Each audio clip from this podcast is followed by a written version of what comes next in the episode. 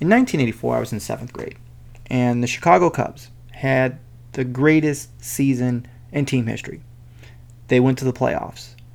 And in the playoffs, they played the San Diego Padres. And it was such a big deal at the time in Chicago, where I grew up, that they showed the baseball games during the school day. Because at the time, Wrigley Field didn't have light, so there wasn't night games. So we all went into one room, Uh, our class seventh graders, and they pulled back the divider to make one classroom into two, and they wheeled in a little television color television on a, a, stand on wheels and they wheeled it in. There weren't projectors back then. We had projectors, but they were reel to reel projectors that showed film. We didn't have like a projector today where you could hook a USB cord, you know, into a projector and project a large image onto the wall and, and stream it online. We had to use a television and it was on ABC. So there were only a few channels 257, 9, channel 32 in Chicago that you could look at, channel 38 and channel 44 from time to time. But 257, 9, 11 was PBS in 1984. So, first two games, Cubs won the first game 13 to nothing. They won the second game 4 to 2. I am ecstatic. I go home on Friday for the weekend. They went to San Diego to play. The Cubs then lose game 3 7 to 1. They lose game 4 7 to 5 they lose game five, six to three. And it was over. I cried like a baby that day because the Cubs were my favorite team. They were my, my passion. I went back to school on Monday. Now, you may think that everybody would be crying and sad because the Cubs had lost. But only a real Chicagoan knows that there are Cub fans and there are White Sox fans. And you don't cheer for each other. So, waiting for me at school when I got back that Monday were all the White Sox fans. And they laughed and they mocked and they made fun of me. Don't play that song for me. This is Steven Thompson Welcome to the Steven Thompson experience. This is Steven Thompson, and this is my experience. Don't play that song for me. Aretha Franklin covered the song. It was a Ben E. King, song, and she covered it on her 21st album, Spirit in the Dark, and that was released on Atlantic Records. And her version was performed alongside the Dixie Flyers as a single in 1970, and it peaked at number one for five weeks on the R&B charts and number 11 on the pop charts. And Franklin's version was certified gold with sales of over 1 million copies. Now, what was interesting about the term R&B? The term R&B was not always called R&B. It was originally called race music because the majority of the performers were African American. And then it was changed to R&B. So, why would a song, the same song, the same artist, the same time signature, the same beats, the same rhythm, be number one on one chart and number 11 on another chart? It's the same song. So, the only thing that is changing is the chart that it is on. It's not the song. The song remains the same. It's still Aretha Franklin singing. It's still the Spirit in the Dark album there's still this when you play it you would hear the same musicians. But one chart it was number one one chart it was number 11 why is that? And it still sold over 1 million copies.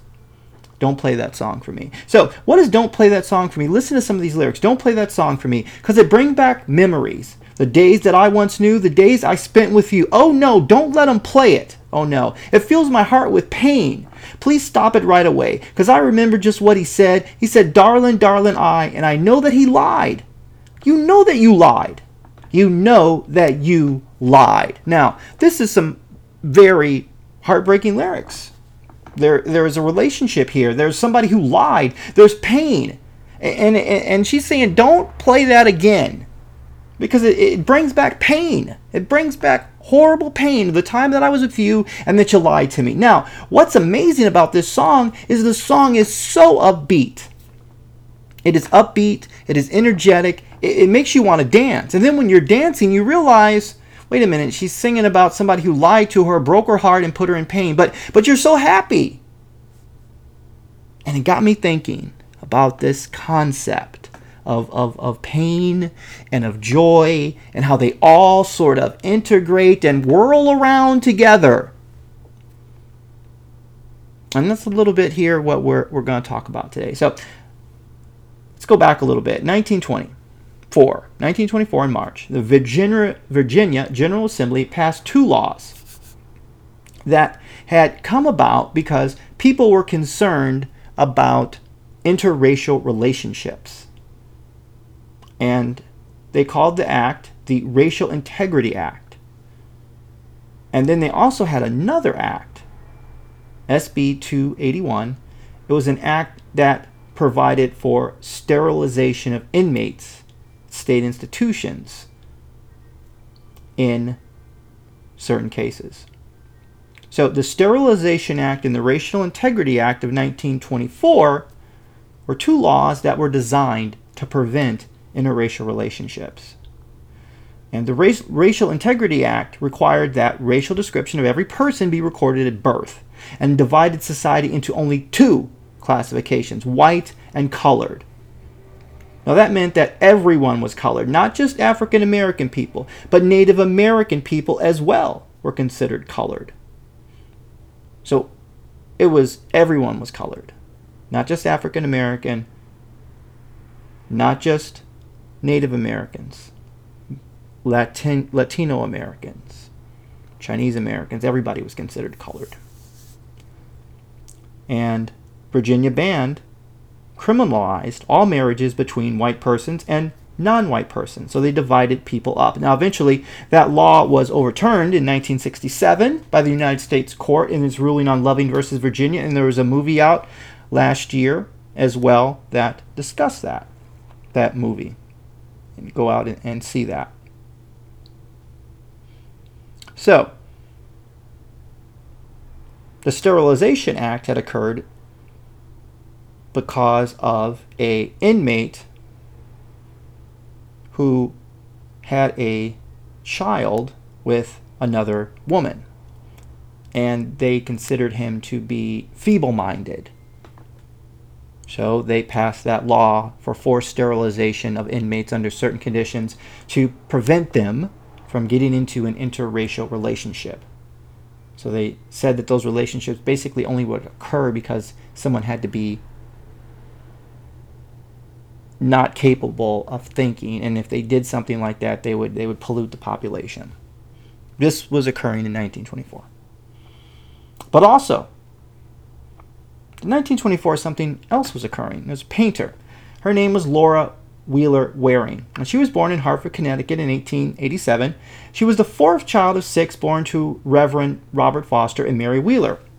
And what was interesting and also good is that Mary Wheeler, being African American, being colored at the time by classification, had the advantage of a great education.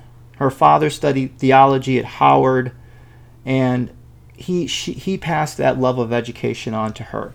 And she was able to go on to high school and graduate with honors, and she was able to study for six years at the Pennsylvania Academy of Fine Arts. And that was one of the leading arts institutes in the United States.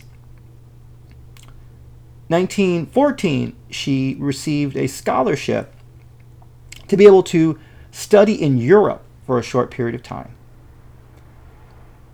She came back and she became, became a teacher.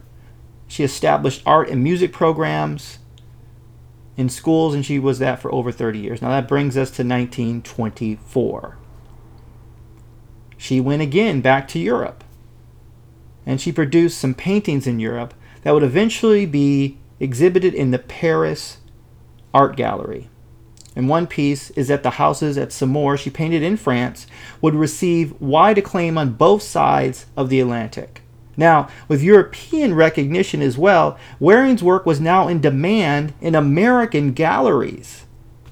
And those galleries included not just the Corcoran Gallery in, in Washington, D.C., but also the Brooklyn Museum and the Philadelphia Museum of Arts. So while they were saying on one hand in the state of Virginia that we shouldn't, we should divide people. And that came out of the term eugenics. And eugenics is the science of improving a human population by controlling breeding to increase the occurrence of desirable heritable characteristics. And this was developed largely by Francis Galton as a method of improving the human race. And this is what the Nazis used to justify their crimes against humanity. This idea that if we separated out the human race, that the best characteristics would, would move forward in only one part of the population. So there's this this horrid theory, and we see it practiced. But we also see the other story. We saw that while this horrific thing was happening in Virginia, this great thing was happening in the art world. 1924. So, what does that mean for us? For us as leaders, for us in our organizations? Well, you want to think about this term called equanimity. And let me define equanimity for you. Equanimity means the mental or emotional stability or composure, especially under tension, strain. You produce calmness and equilibrium. Or you can have organizational eugenics. And organizational eugenics means this I think, as a leader, you allow one type of idea to come to you as a leader. And every other idea you get separated and, and, you don't allow it to, to move forward. And you look at one idea and you look at one path and you look at one plan, and the people who present a counter plan, a counter idea, you let those ideas go away that's organizational eugenics. One way. This is the one way. This is the way it has to be. We can't change it. And you hear those terms all the time. You can insert the buzzwords that you hear. We have to be firm. We can't change. That's organizational eugenics. Top down, chain of command. It's organizational eugenics. There's one way or the highway. I have the final say. It's organizational eugenics. It is basically saying that there is one way, and we'll put your ideas over in this container. But equanimity, when you when you get calm and you get emotionally stable and you get your composure together, you begin to say to yourself, wow, these ideas have value. These ideas have value.